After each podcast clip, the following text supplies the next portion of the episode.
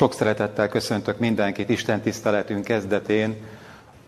Igéhirdetésünk alapigéjét János evangéliumának a második fejezetéből szeretném felolvasni, a 12-től a 25. versig terjedő szakaszt.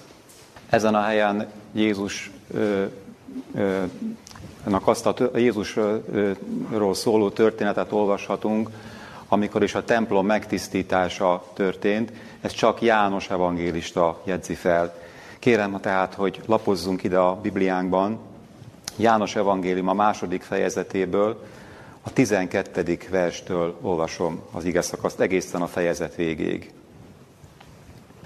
Következőképpen hangzik ez a szakasz. Azután lement Kapernaumba ő és az ő anyja, és a testvérei és tanítványai, és ott maradtak néhány napig, mert közel volt a zsidók húsvétja, és felment Jézus Jeruzsálembe. És ott találta a templomban az ökrök, juhok és galambok árusait, és a pénzváltókat, amint ott ültek. És kötélből ostort csinálván kiűzte minnyájukat a templomból, az ökröket is, a juhokat is, és a pénzváltók pénzét kitöltötte, az asztalokat pedig feldöntötte. És a galambárusoknak mondta, hordjátok el ezeket innen, ne tegyétek az én atyám házát kalmárság házává. Megemlékeztek pedig az ő tanítványai, hogy megvan írva, a te házadhoz való féltő szeretet emészt engem. Feleltek azért a zsidók, és mondták néki, micsoda jelt mutatsz nékünk, hogy ezeket cselekszed. Felelt Jézus, és mondta nékik, roncsátok le a templomot, és három nap alatt megépítem azt. Mondták azért a zsidók, 46 esztendeig épült ez a templom, és te három nap alatt megépíted azt. Ő pedig az ő testének templomáról szólt. Mikor azért feltámadt a halálból, megemlékeztek az ő tanítványai, hogy ezt mondta, és hittek az írásnak és a beszédnek, amelyet Jézus mondott. Amint pedig Jeruzsálemben volt husvétkor az ünnepen, sokan hittek az ő nevében, látván az ő jeleit, amelyeket cselekedett. Maga azonban Jézus nem bízta magát rájuk, amiatt, hogy ő ismerte minnyájukat. És mivel, hogy nem szorult rá, hogy valaki bizonyságot tegyen az emberről, mert magától is tudta, mi volt az emberben. Ahogy láthattuk, tehát ez a történet, a templom megtisztításának a történet, amit felolvastunk, ez az első megtisztítása a templomnak, ugyanis kiderül az evangéliumokból, ugye a másik három evangélium jegyzi ezt fel, hogy volt egy második megtisztítása is a Jeruzsálemi templomnak. Milyen érdekes, ugye úgy tűnik, hogy az a probléma, amit itt Jézusnak kezelnie kellett az első megtisztítás alkalmával, ez újra megjelenik majd később, évekkel később. Ezt a második megtisztítást egyébként Máté Evangélium a 21. fejezete jegyzi fel a legrészletesebben, ezen kívül Márk 11. fejezete és Lukás 19. fejezetében is megtaláljuk ezt a történetet. Tehát fontos, hogy figyeljük, amikor ezeket olvassuk, ez már a templomnak a második megtisztítása. Amivel most szeretnénk foglalkozni, az tehát a templomnak az első megtisztítása, az csak itt található meg az evangéliumokban. Mi volt ennek a eseménynek vagy történetnek az előzménye? Ugye, ha végigfutjuk a tekintetünkkel János evangéliumának az első, második fejezetét, láthatjuk, hogy mi minden történt eddig. Jézus keresztsége időszámításunk szerint 27 őszén az első tanítványok elhívása megtörtént már eddigre. A második fejezet elején egy híres, közismert történetet olvashatunk, ez a kánai menyegző története, és tulajdonképpen ehhez kapcsolódik szorosan ez a történetünk. Ugye a 12. 13. vers tulajdonképpen átvezetése átvezetés ebbe a másik történetbe, amit felolvastunk. 12. vers tulajdonképpen még az előző történetnek a része, de már bevezeti ezt a történetünket és a templomnak a megtisztítását. Tulajdonképpen itt arról olvastunk, hogy Jézus először Kánából Kapárnaumba utazik családtagjaival, tanítványaival, és néhány napos ott tartózkodás, ott tartózkodás után, ugye a húsvét is közeledik, Jézus felmegy Jeruzsálembe. Ez már 28 tavaszán van. A szöveg alapján úgy tűnik, mintha Jézus egyedül ment volna, nem tudom, megfigyeltük, ugye, mintha egyedül ment volna fel az ünnepre, később azonban kiderül, hogy a tanítványok is tanúi voltak a templom megtisztításának. Egyébként hozzátenném még, hogy ez volt az első húsvét, amióta Jézus megkezdte a nyilvános szolgálatát. Most nézzük meg a folytatásban azt, hogy az első kérdés, amivel szeretnék foglalkozni, hogy mit is talált Jézus a templomba érkezve. A 14. vers szeretnék visszatérni. Itt ezt olvastuk, és ott találta a templomban az ökrök, juhok és galambok árusait, és a pénzváltókat. Ugye ott ültek a pénzváltók is. Felmerülhet bennünk a kérdés, hogy hogyan kerültek ezek az emberek ide, hisz ugye itt egy templomról van szó, tehát egy Isten tiszteleti helyről van szó, akkor a árusok, a pénzváltók, mivel lehet mégis ezt magyarázni? Rögtön hozzá kell tennem azt, hogy látszólag nagyon is praktikus okok, vagy valós szükségletek vezettek az árusok és a pénzváltók megjelenéséhez. Tehát ezt ne ítéljük el gyorsan, hogy hát ez biztos valami nagyon rossz dolog, hogy hogy is illik ez ide egyáltalán. Volt ennek oka, Egyrészt, tehát két dolgot mondhatunk, a Jézus élete című könyv egyébként ír el részletesen, az egész történetről részletes magyarázat olvasható ott. Egyrészt ugye ott volt az áldozati állatok beszerzésének az igénye. Miért? Mert sokan nem tudtak magukkal hozni áldozati állatokat, ugye ez egy zarándok ünnep volt, a zsidók tömegei utaztak ide, és hát volt nyilván, aki magával tudott hozni egy-egy állatot, amik ugye elő voltak írva, de ezt nem mindenki tehette meg.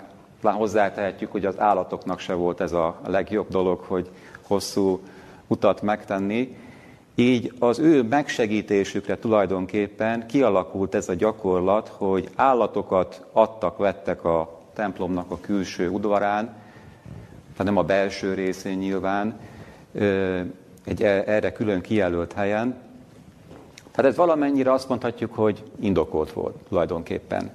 És még egy okot mondhatunk, a templomi adók, illetve az adományok befizetésével kapcsolatos szabályok is olyanok voltak, hogy indokoltá tette azt, hogy azok a zsidók, akik esetleg messzebbre jöttek, diaszpórából jöttek, így ott más pénznemeket használtak, azokat itt át kellett váltani, hisz az akkori szabály az volt, hogy csak úgynevezett templomi sékelt lehetett elfogadni a templom adományaiként.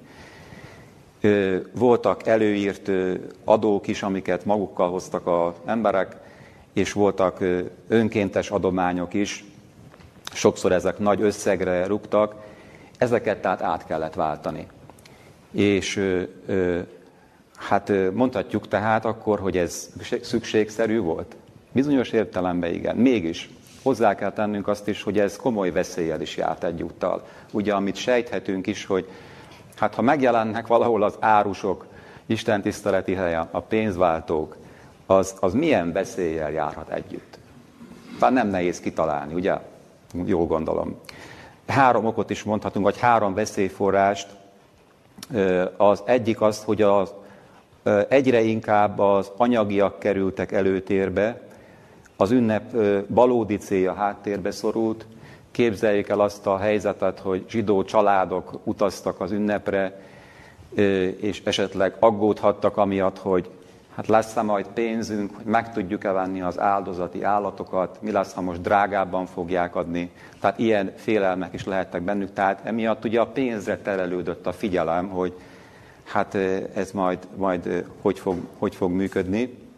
Másrészt ugye a kereskedés, a pénzváltás alkalmat adhatott a visszaélésekre, zsarolásra, csalásra, az árusok megtehették, hogy egész magas árakat kértek az állatokért.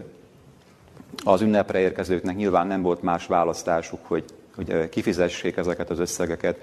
A szöveg ezt nem említi konkrétan, de a Jézus élete című könyvünk kitér arra is, hogy a, maguk a papok is belekeveredtek tulajdonképpen ezekbe az ügyletekbe, visszaélésekbe. Ez nagyon szomorú dolog, a papoknak a példamutatás lett volna a feladatuk, tehát ez, ez is egy, egy második veszély volt, vagy probléma volt. És még volt egy harmadik dolog, ugye az, hogy ha nagy volt a tömeg, képzeljük el, hogy mi mindennel járt ez a, a, a adásvételek, a pénzváltás, a nyüzsgés. Mondhatjuk, hogy szinte piaci hangulat alakult ki itt a templomban. Azt írja Jézus élete című könyvünk a 123. oldalán, hogy a szent hely egyetlen óriási tőzsdévé vált. Azt gondolom, hogy ez tényleg az a pont volt, hogy itt, itt valamit tenni kellett. Tehát az, a, a szent hely egyetlen óriási tőzsdévé vált. Hát mindjárt jártunk már piacon, talán tőzsdén nem jártunk, gondolom, vagy kevesen, de piacon biztos vagyok benne, hogy mindenki járt már, hát tudjuk, hogy ott milyen a légkör, a, a hangulat, milyen nyüzsgés van, mindenféle ember, mindenféle beszéd elhangzik. Ez tényleg nem illett a templomhoz.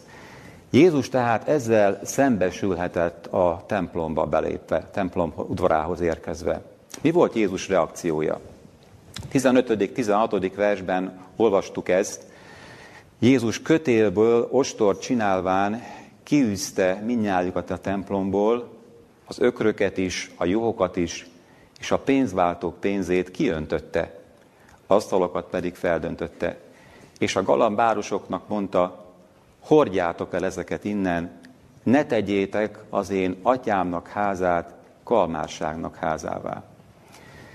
Nem tudom ki, hogy van ezzel a részlettel, mindenképpen azt kell mondanunk, hogy szokatlan volt Jézus fellépése. Az, hogy ostort készített, hát ilyet se olvasunk, hogy máskor előfordult volna. Az, hogy a pénzt a földre szórta Jézus, hogy asztalokat felborított, ez is úgy gondolom, hogy, hogy nagyon szokatlan Jézus személyét ismerve, a határozott hang nem, talán a kisé megemelt hang, hogy hordjátok el ezeket innen, ezt nyilván Jézus nem halka mondta, hiszen egy nyüzsgő tömeg, tömegben vagyunk, ahol azért ehhez a megfelelő hangerő is kellett, ugye ezt könnyű elképzelnünk. Mindenképpen szokatlan megnyilvánulás volt Jézus részéről, de hát azt, hogy a templom valóban a kalmárság házává vált, ezt Jézus a második megtisztítás alkalmával, illetve azt is mondta még, hogy latrok barlangjává tettétek az Isten házát. Tehát tulajdonképpen most is ez, ezt mondhatjuk, ez is történt. Latrok barlangjává vált, kalmárság házává, tehát ennek a hátterén mindenképpen indokolt volt az, hogy itt most valamit tenni kellett. Kellett ez a fizikai beavatkozás is. Felmerült a kérdés bennünk, hogy Jézus vajon indulattal vagy haraggal mondta ezeket a szavakat. Tanítványok megállapítása, későbbi megállapítása segít abban, hogy ezt tisztázzuk. Ha valakibe esetleg ez a gyanú erülne fel, hogy ahogy Jézus ezt megtette, hát ezt nehéz elképzelni, hogy indulat nélkül meg lehetett tenni. Így fellépni, asztalokat felborítani, pénzt kiönteni, stb. stb. Ki, ostorral megjelenni és kiűzni embereket egy helyről. A, a 17. versben olvastuk azt, amit a tanítványok jegyeztek meg, egy Zsoltár szakaszból idézve, a te házadhoz való féltő szeretet emészt engem. Milyen érdekes, tehát a tanítványok is nagyon jól megértették, ugye, hogy itt most mi indokolta ezt a fajta fellépést, ezt a hangnemet, tehát ez Jézus féltő szeretetének a megnyilatkozása volt, nem valami emberi indulat, vagy dű vagy haragnak a megnyilvánulása. Ezt ők nagyon jól értették, ez a féltő szeretet volt. Úgy gondolom, hogy fontos, hogy mi is különbséget tudjunk tenni a két dolog között, ugye az indulatosság, az emberi indulatosság, dű vagy harag, ami nagyon gyakran megjelenik az emberi világban, nagyon gyakran kijön belőlünk, és az e fajta féltő szeretet, vagy ahogy szoktuk mondani, jogos harag, között, mert a kettő nagyon különböző egymástól, nagyon, nagyon más-más tőről fakad, mégis összetéveszthető, nem? Ehhez nagyon komoly érzék kell legyen bennünk, hogy ne tévesszük össze a kettőt. Ugye az, egy, az emberi indulatosságban fel lehetne tenni a kérdést, hogy mi az, ami bennünket motivál, amikor indulatosak vagyunk. Miből fakad az indulat? Kimondhatjuk, hogy ez tulajdonképpen valahol az embernek az ényéből, az egy nagyon emberi megnyilatkozás, tulajdonképpen az önzésből fakad. Megfigyeltük ezt? Ugye a költő is ezt nagyon szépen megfogalmazta Radnóti Miklós, hogy, hogy a, aki ben jogos harag van, vagy a féltő szeretet van, az másról szól, ha lázad, nem önön érdekéről. Nem mondható el nagyon sokszor, mi önön érdekünkért lázadunk, és valóban ekkor törnek elő azok a néha nagyon szörnyű indulatok, amik egy emberből kijöhetnek, de itt ebben az esetben nem ez volt. Kimondhatjuk, ugye? Nyilvánvaló. Ez a fajta féltő szeretet, a másikat menteni akar, akaró, a rossztól visszatartani akaró szeretet, ez volt, ami Jézust erre késztette, erre a nyilvánvalóan szokatlan megnyilatkozásra, a te házadhoz való féltő szeretet emészt engem. Milyen érdekes az a kifejezés is, hogy emészt engem. Ugye ez valahol kicsit belevilágít abba, vagy beleláthatunk ezen keresztül abba, hogy milyen érzelmeket is kavart föl Jézusba, és magába az Istenbe is, hogy az ő házából, az ő jelenlétének a színhelyéből mi, mi, mi vált, mi, mivé vált ez, mi lett belőle? Kalmárság háza. És azt is fontosnak tartom még, hogyha esetleg mi látunk ilyen megnyilatkozásokat, hogy valakibe féltő szeretet van, hát nyilván hol láthatjuk ezt az élet különböző területein, nyilván egy szülő féltő szeretettel szereti a gyermekét, nem? Vagy jó, ha mi is a, az Isten ügyé, az Isten dolgaihoz ugyanilyen féltő szeretettel nyilatkozunk meg, főleg, hogyha veszélybe kerül, tehát vigyázzunk erre, hogy ne ítéljünk gyorsan egy ilyen megnyilatkozást. Lehet, hogy valaki felemeli a hangját, vagy határozottan szólal meg, vagy néha szükség van drasztikusabb lépésekre. Hát legyen ehhez nekünk is meg a, az érzékenység. Ahogy a tanítványok is ezt rögtön átlátták, tehát, hogy ez az a ő atyának a házához való féltő szeretet, amit Jézusnál láttak. Itt még egy dolgot szeretnék kiemelni, ami ebben a tanítványoknak a megjegyzésében úgy gondolom, hogy hangsúlyos, hogy a, ugye itt a házat említik, a templomot, az én atyámnak házához való féltő szeretet, a te házadhoz való féltő szeretet pontosabban, ez emészt engem, hogy mit jelent ez, ugye a, már utaltam is erre, tehát a templom az Isten jelenlétének a színhelye nyilvánvalóan. Ezért tiszteletet kíván. Ez most hiányzott. Ugye ezt rombolták le az árusok, a pénzváltók, az a légkör, ami ott kialakult. Kérdés, hogy mennyire van meg ez bennünk, ez a fajta féltő szeretet az Isten háza iránt. Érdemes ezen is elgondolkoznunk, tudatosul-e az bennünk, hogy amikor mi az Isten házába belépünk, Nyilván a templom az már a múlté. A templom ilyen formában nem létezik. De hogyha mi belépünk az Isten tisztelet színhelyére, Nyilván nem az épületen van a hangsúly, hogy milyen épületbe zajlik. Ez lehet ez egy családi ház, lehet egy, egy imaház. De megvan-e bennünk ez a lelkület, hogy itt ö, hova is jöttem, hova érkeztünk meg, milyen gondolatokkal jövünk. Az élet gondjait letéve vajon, azoktól megszabadulva, nyitott szívvel, vagy más lelkülettel. Ez mindig jó elgondolkoznunk, amikor belépünk az Isten házába. Ez tehát az imádság háza, ugye az Isten tisztelet helyszíne.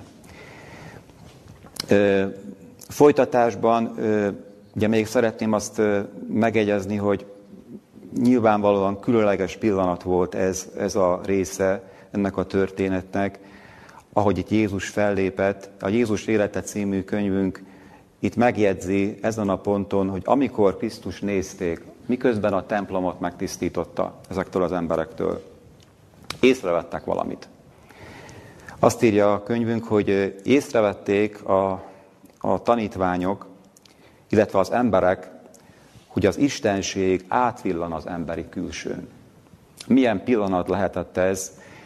Tudjuk azt, hogy Jézus az ő isteni természetét letette, amikor erre a földre jött. Ugye ez egy, egyik alaptanítása Bliának. Letette az isteni hatalmát, a, az isteni mi voltát, a személyiségét őrizte meg. De itt volt egy olyan pillanat, olyan különleges pillanat, amikor az Istenség valahol átvillant az emberi külsőn. Ugye csak átvillant, nyilván ez egy pillanat volt, de az emberek láthatták, hogy kicsoda is ő, kivel van dolguk. Ö, úgy próbáltam magamnak elképzelni, hogy milyen lehetett ez, mit láthattak itt az emberek, hogy milyen arcot láthattak, hogy a, az Istenség itt megvillant egy pillanatra előttük. És ugye látjuk, hogy ennek volt is hatása, hiszen történetben nem olvastuk azt, hogy valaki ellenállt volna, bármilyen ellenállást tanúsított volna Jézussal szembe, ugye az árusok, a pénzváltók távoztak. Mit mutat ez? Tulajdonképpen azt mondhatjuk, hogy ők maguk is belátták azt, hogy bűnösek voltak, hogy túl messzire mentek, és távoztak. Szinte azt lehet mondani, hogy szó nélkül. Erről nem olvasunk túl sokat. Minden esetre a pénzváltók, az árusok távoztak a templomból. Történet szerint ez egyértelmű. Ugye azt látjuk a folytatásban, hogy Jézus fellépésének meglett a következménye, ez is még a történethez kapcsolódik, én is felolvastam, ugye, ami még ezután történt. Mi volt a következménye Jézus fellépésének? 18. verstől kezdve olvassuk ezt újra. Feleltek azért a zsidók, és mondták néki. Micsoda jelt mutatsz nékünk, hogy ezeket cselekszed? Felelt Jézus, és mondta nékik. Roncsátok le a templomot, és három nap alatt megépítem azt. Mondták azért a zsidók, 46 esztendeig épült ez a templom, és te három nap alatt megépíted azt? Ő pedig az ő testének templomáról szólt mikor azért feltámadt a halálból, megemlékeztek az ő tanítványai, hogy ezt mondta, és hittek az írásnak és a beszédnek, amelyet Jézus mondott. Látható az, hogy ez egy provokáció volt tulajdonképpen a zsidóknak a kérdése, micsoda jelt mutatsz nékünk, hogy ezeket cselekszed, mit gondolunk, hogy emögött valódi vagy őszinte kíváncsiság volt, hogy ők tényleg jelet akartak látni? Nyilvánvaló, hogy nem, ugye egyértelmű a, szöveg alapján. Okot kerestek Jézus ellen, Kiderül azt, hogy a, zsidók, a zsidó vezető tulajdonképpen már ezen a ponton, tehát fél évvel vagyunk Jézus szolgálatának a kezdete óta, tehát fél év telt el, itt már az ő megölését tervezik. Tehát ennek ilyen következménye lett, további jeleket kértek tehát a zsidók, de igazából csak okot kerestek ellene.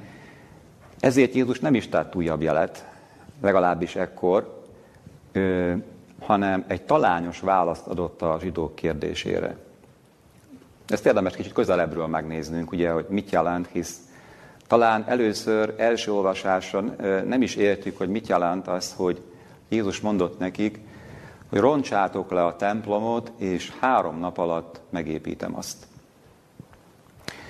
Ugye kiderül az később, ugye a szövegben is van erre magyarázat, hogy Jézus itt milyen templomról beszélt, ugye az ő testének templomáról szólt.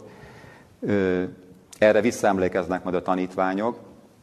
Jézus halála után, ugye a hitüknek a megerősítését is szolgálja ez, Ugye azt lehet mondani, hogy Jézus itt azért egyrészt utalhatott a zsidó istentiszteleti rend, az áldozati rendszernek majd a közelgő megszűnésére, de utalt saját halálára is. Érdemes megállnunk itt egy pillanatra, hisz Jézus itt azt mondja, itt a saját testére gondolt, roncsátok le a templomot, és három nap alatt megépítem azt. Ugye itt az ő testének a templomáról szól, tehát ott van a 21. versben ez az azonosítás, és ennek alapján itt meg kell állnunk egy pillanatra, és egy tanulságot le kell vonnunk, hisz felmerülhet az a kérdés, hogy minnyájunkra nézve igaz azt, hogy a testünk templom. Mondhatjuk ezt? Tehát Jézus ugye itt a saját testét ugye a templomhoz hasonlította. Tudjuk, ugye a három nap is utalás arra, ugye a, ugye a halála és a feltámadása között eltelt időszakra, de tulajdonképpen kimondható az, hogy a mi testünk is templom. Nyilvánvaló, hisz ugye vannak ilyen igék is, amik erre utalnak. Szeretnék csak idézni egyet, a korintusi első levél, harmadik fejezet, 16. versét, ugye egy jól ismert szakasz. Mit olvashatunk itt? Ugye egy kérdést tesz fel itt Pálapostól. Nem tudjátok-é, hogy ti Isten temploma vagytok? És az Isten lelke lakozik bennetek? Nagyon érdekes kérdés, ugye? Tehát Isten temploma vagytok, Isten lelke lakozik bennetek.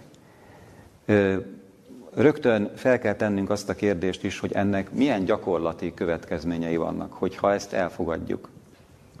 Tulajdonképpen a testünk, a Szentlélek lakhelye. Ezen a ponton szeretném megemlíteni azt a tényt, hogy a, az egészségügyi reform, ugye ezt a kifejezést szoktuk használni, ez szinte már 200 évre tekint vissza.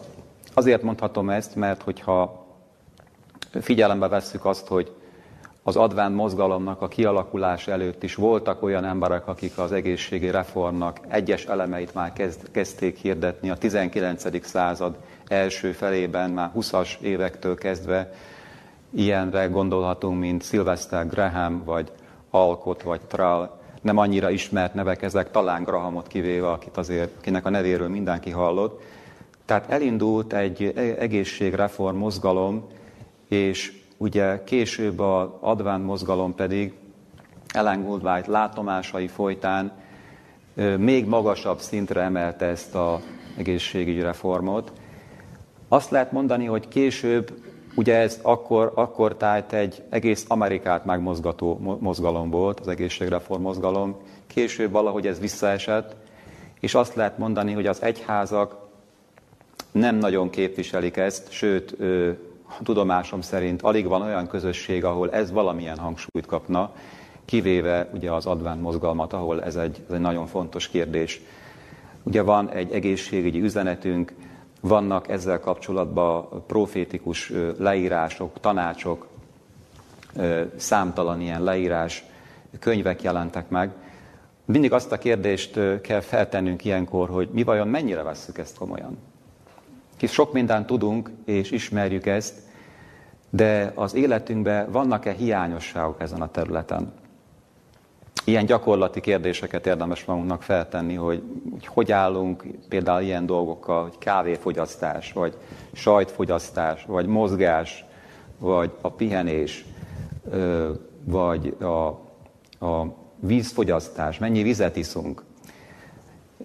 És még ezen kívül persze sok más aspektusa van az egészségügyi üzenetünknek, sok-sok tanács. Mennyire ismerjük ezeket, mennyire kutatjuk ezeket. Ha a mi testünk valóban templom, akkor nyilván olyan bánásmódot is érdemelne.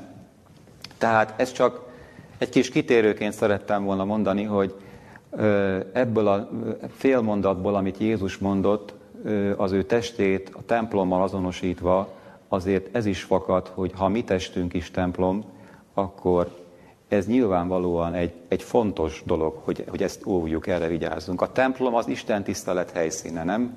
Minden esetben. És hát hogyan bánunk ezzel a templommal? Azt is írja Ellen White egy helyen, hogy az egészségügy üzenetünk, tehát az a reform szemlélet, amit képviselünk, az mennyei eredetű. Ez úgy mennyire hat ránk ez a kijelentés, hogy mennyei eredetű, tehát egy mennyei üzenetünk van. Ez mindenképpen érdemes elgondolkoznunk. Visszatérve most ide a történetünkhöz, még egy dolgot szeretnék itt ebből a elő, elő felolvasott, vagy most tárgyalt szakaszból kiemelni, hogy a, a zsidóknak mi volt a reakciója erre a mondatra, erre a talányos mondatra. Ugye úgy tűnik nem, ért, nem értették ezt, mit is akar Jézus mondani azzal, hogy roncsátok le a templomot, és három nap alatt megépítem azt.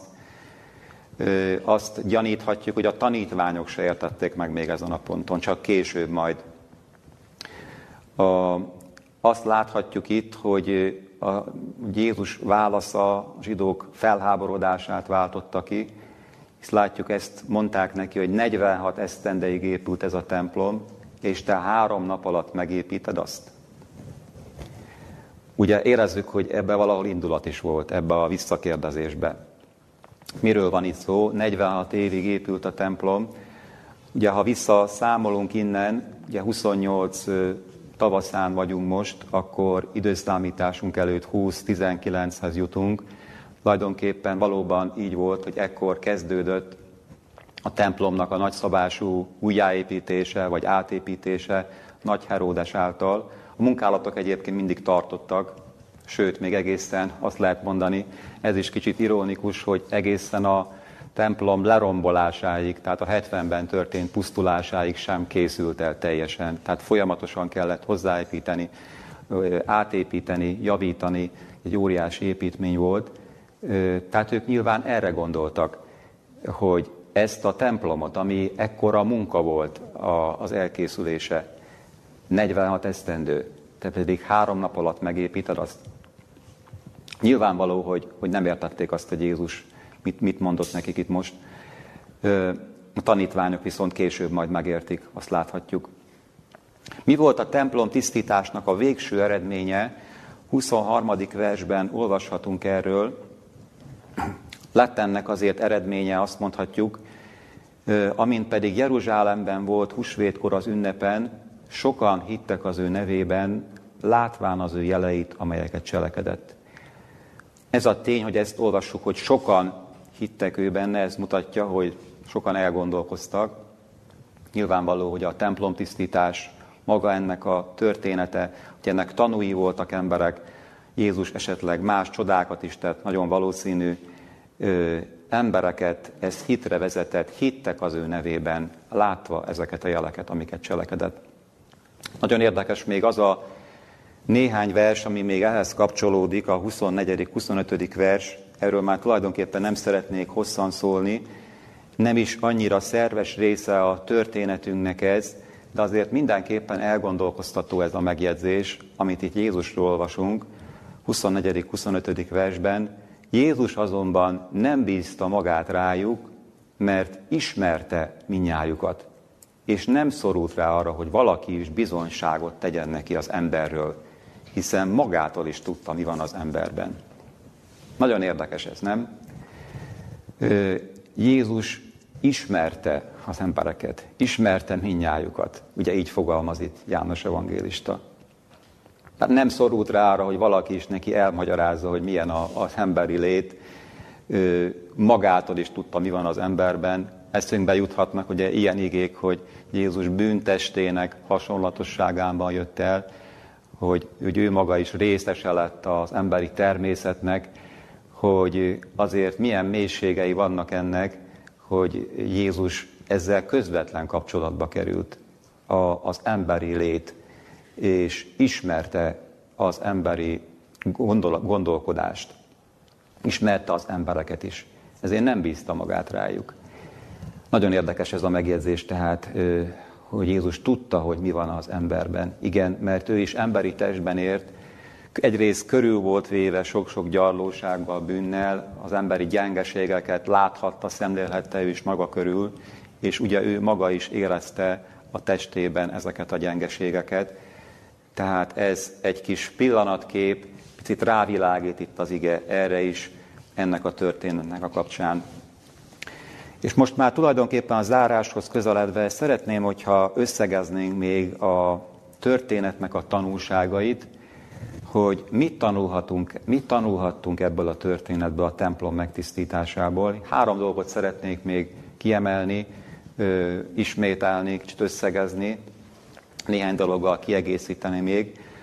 Az egyik, az első dolog, amit újra hangsúlyoznék, az Isten háza és a Isten dolgai iránti tiszteletünk, féltő szeretetünk, hogy megvan-e ez bennünk, vagy hogyan nyilatkozik meg ez a mi életünkben hogy mennyire tudatosul bennünk azt, hogy, hogy tényleg az Isten jelenlétébe kerülünk, akár csak egy imádsággal, ha otthon imádkozunk, vagy hogyha Isten tiszteletre megyünk.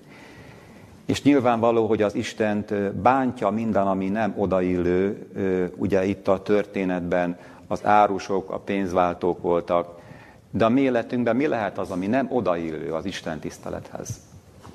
Fontos ezen elgondolkoznunk? Úgy gondolom, hogy igen. Tehát akár ugye a lelkületünk, milyen gondolatokkal megyünk az Istenhez, akár az öltözködés, akár a zene, amit használunk, hosszan lehetne sorolni, mi minden lehet itt, és mit tudok javítani ezen a területen? Ugye ezt a kérdést is fel kell tenni magamnak. Nyilvánvaló. Ö, megvan-e bennem ez a féltő szeretet az Isten ügye iránt? Ugye mit jelent azt, ha bennem van? Nyilván nem közömbös számomra az, hogy mi történik az Isten ügyével. Nyilván, ha veszélybe kerül, ez is érint valahol, nem? Ha magaménak érzem. Az a kérdés is ott van, hogy mit teszek érte? Az előre meneteléért, a fejlődéséért, a virágzásáért. Úgy gondolom, ezeket a kérdéseket mind fel kell tenni magunknak, ha a féltő szeretetről van szó, vagy Isten háza iránti féltő szeretetről. Ez az első dolog, amit szerettem volna hangsúlyozni. A második dolog, hogy Isten nyilvánvaló, hogy bennünket is meg akar tisztítani.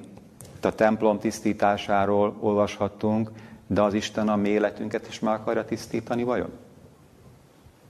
Nyilvánvaló. Van-e mitől megtisztulnunk?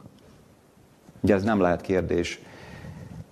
Ha megtisztulásról beszélünk, testi és lelki megtisztulásról is kell nyilván szólnunk.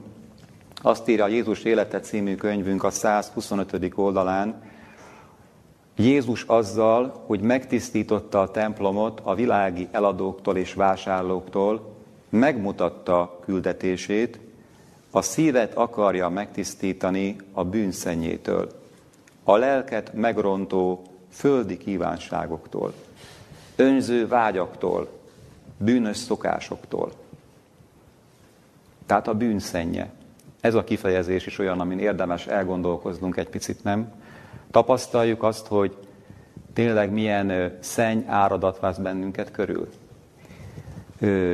Fizikai és lelki értelemben is. Ugye ott vannak a vegyszerek például, amik ugye körülöttünk vannak, amik szennyezik a környezetünket. Vannak az ételek, amik szintén szennyezettek. Ott vannak a médiatartalmak, amik szintén szennyezettek, nem? És minden, minden, ami körülvesz bennünket, felmerülhet a kérdés, hogy egy ilyen világban egyáltalán lehetünk mi tiszták?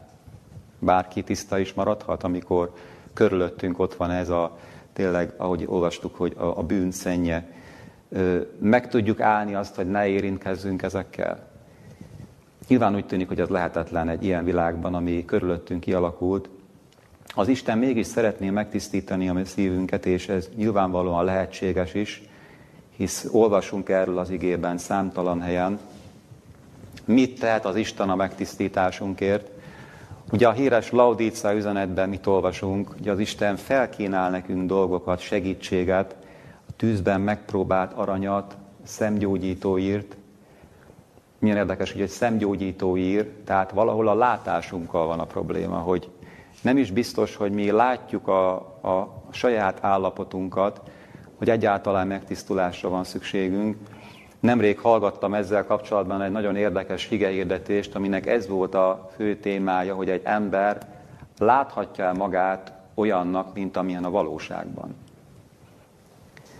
Hát a, az ige hirdető sok szempontot elmondott ezzel kapcsolatban. Felidézett egy történetet is egy, hát három filozófusról, akik egy fa alatt ültek és beszélgettek. Három görög filozófusról van, ez egy kitalált történet egyébként, de nagyon tanulságos.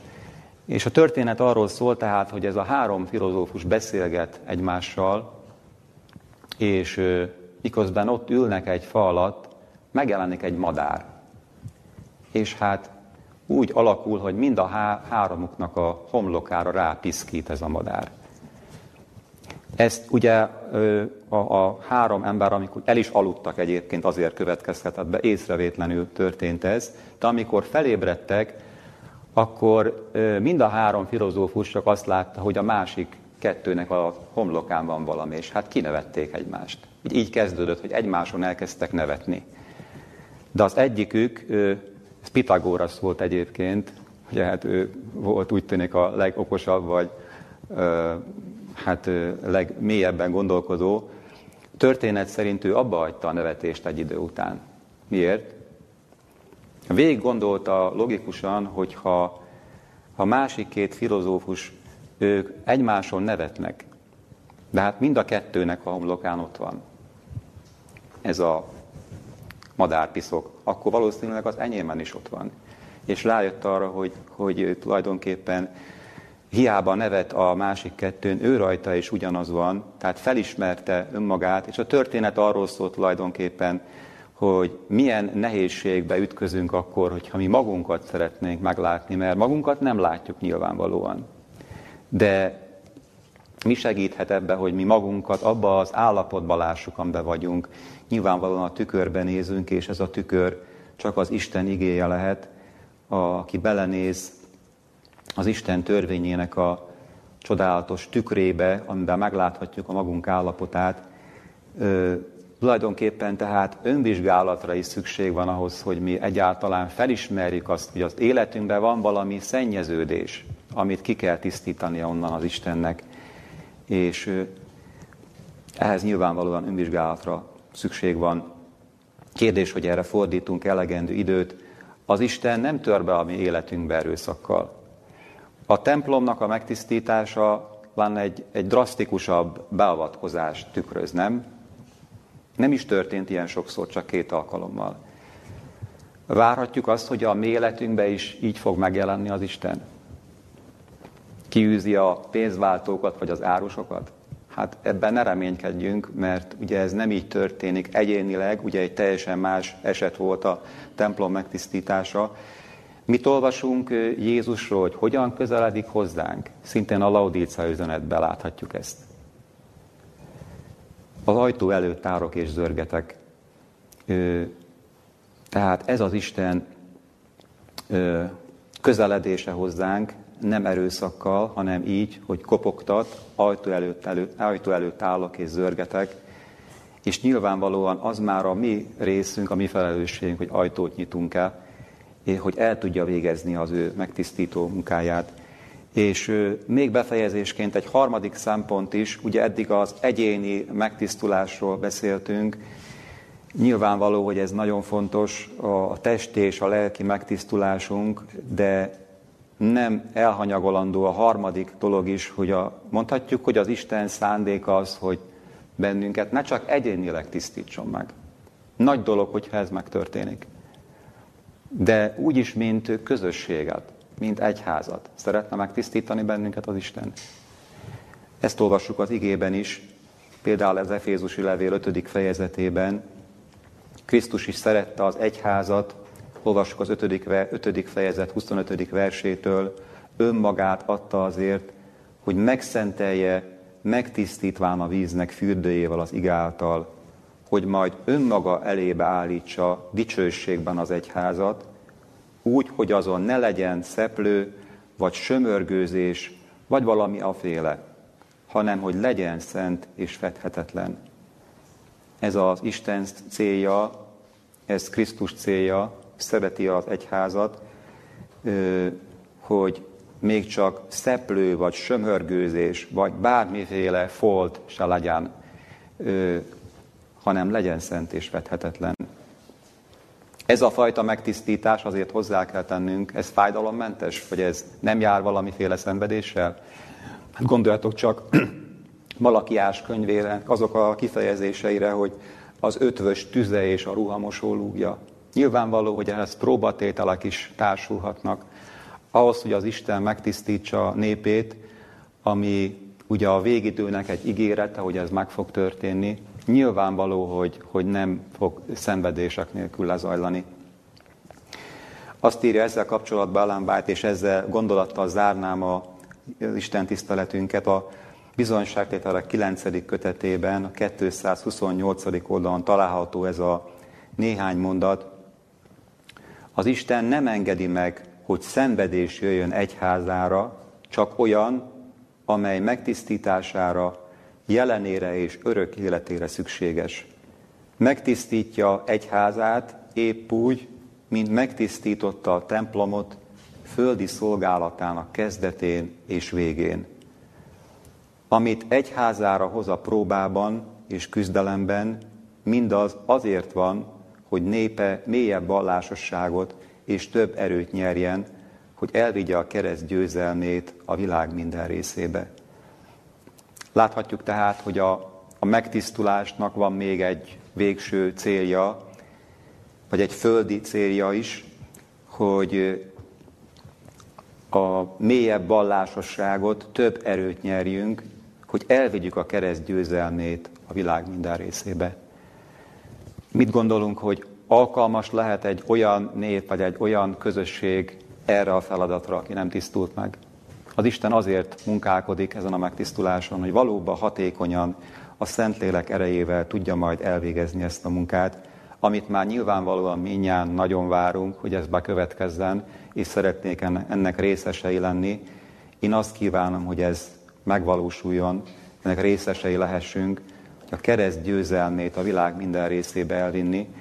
Ehhez kívánom, hogy ez a történet, amit elolvastunk, a, nek a tanulságait áttekintettük, a templom megtisztítása valóban egy, egy mély hát emlékként, vagy ennek a történetnek a tanulságai mélyen beleivódjanak a mi tudatunkba, és hogy gondoljuk is tovább ezeket. Én ezt kívánom. Amen.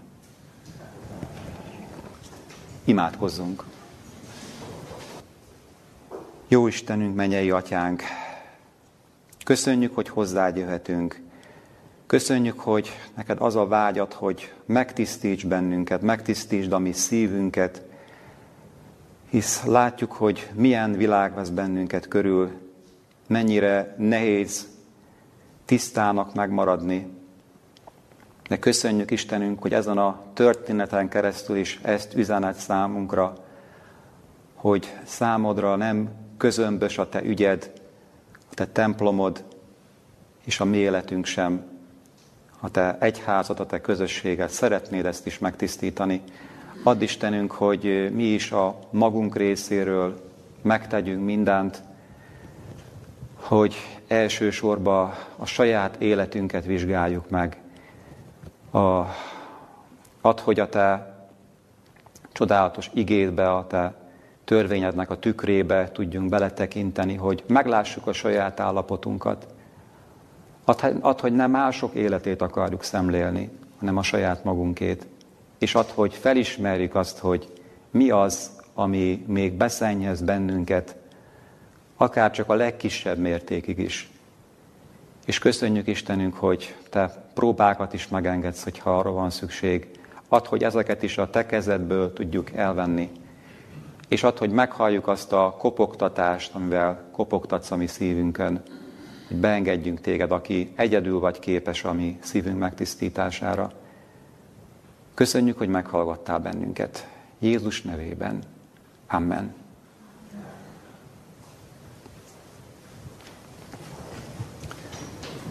Isten tiszteletünk végén most keressük meg és énekeljük el a 187-es számú éneknek mind a három verszakát.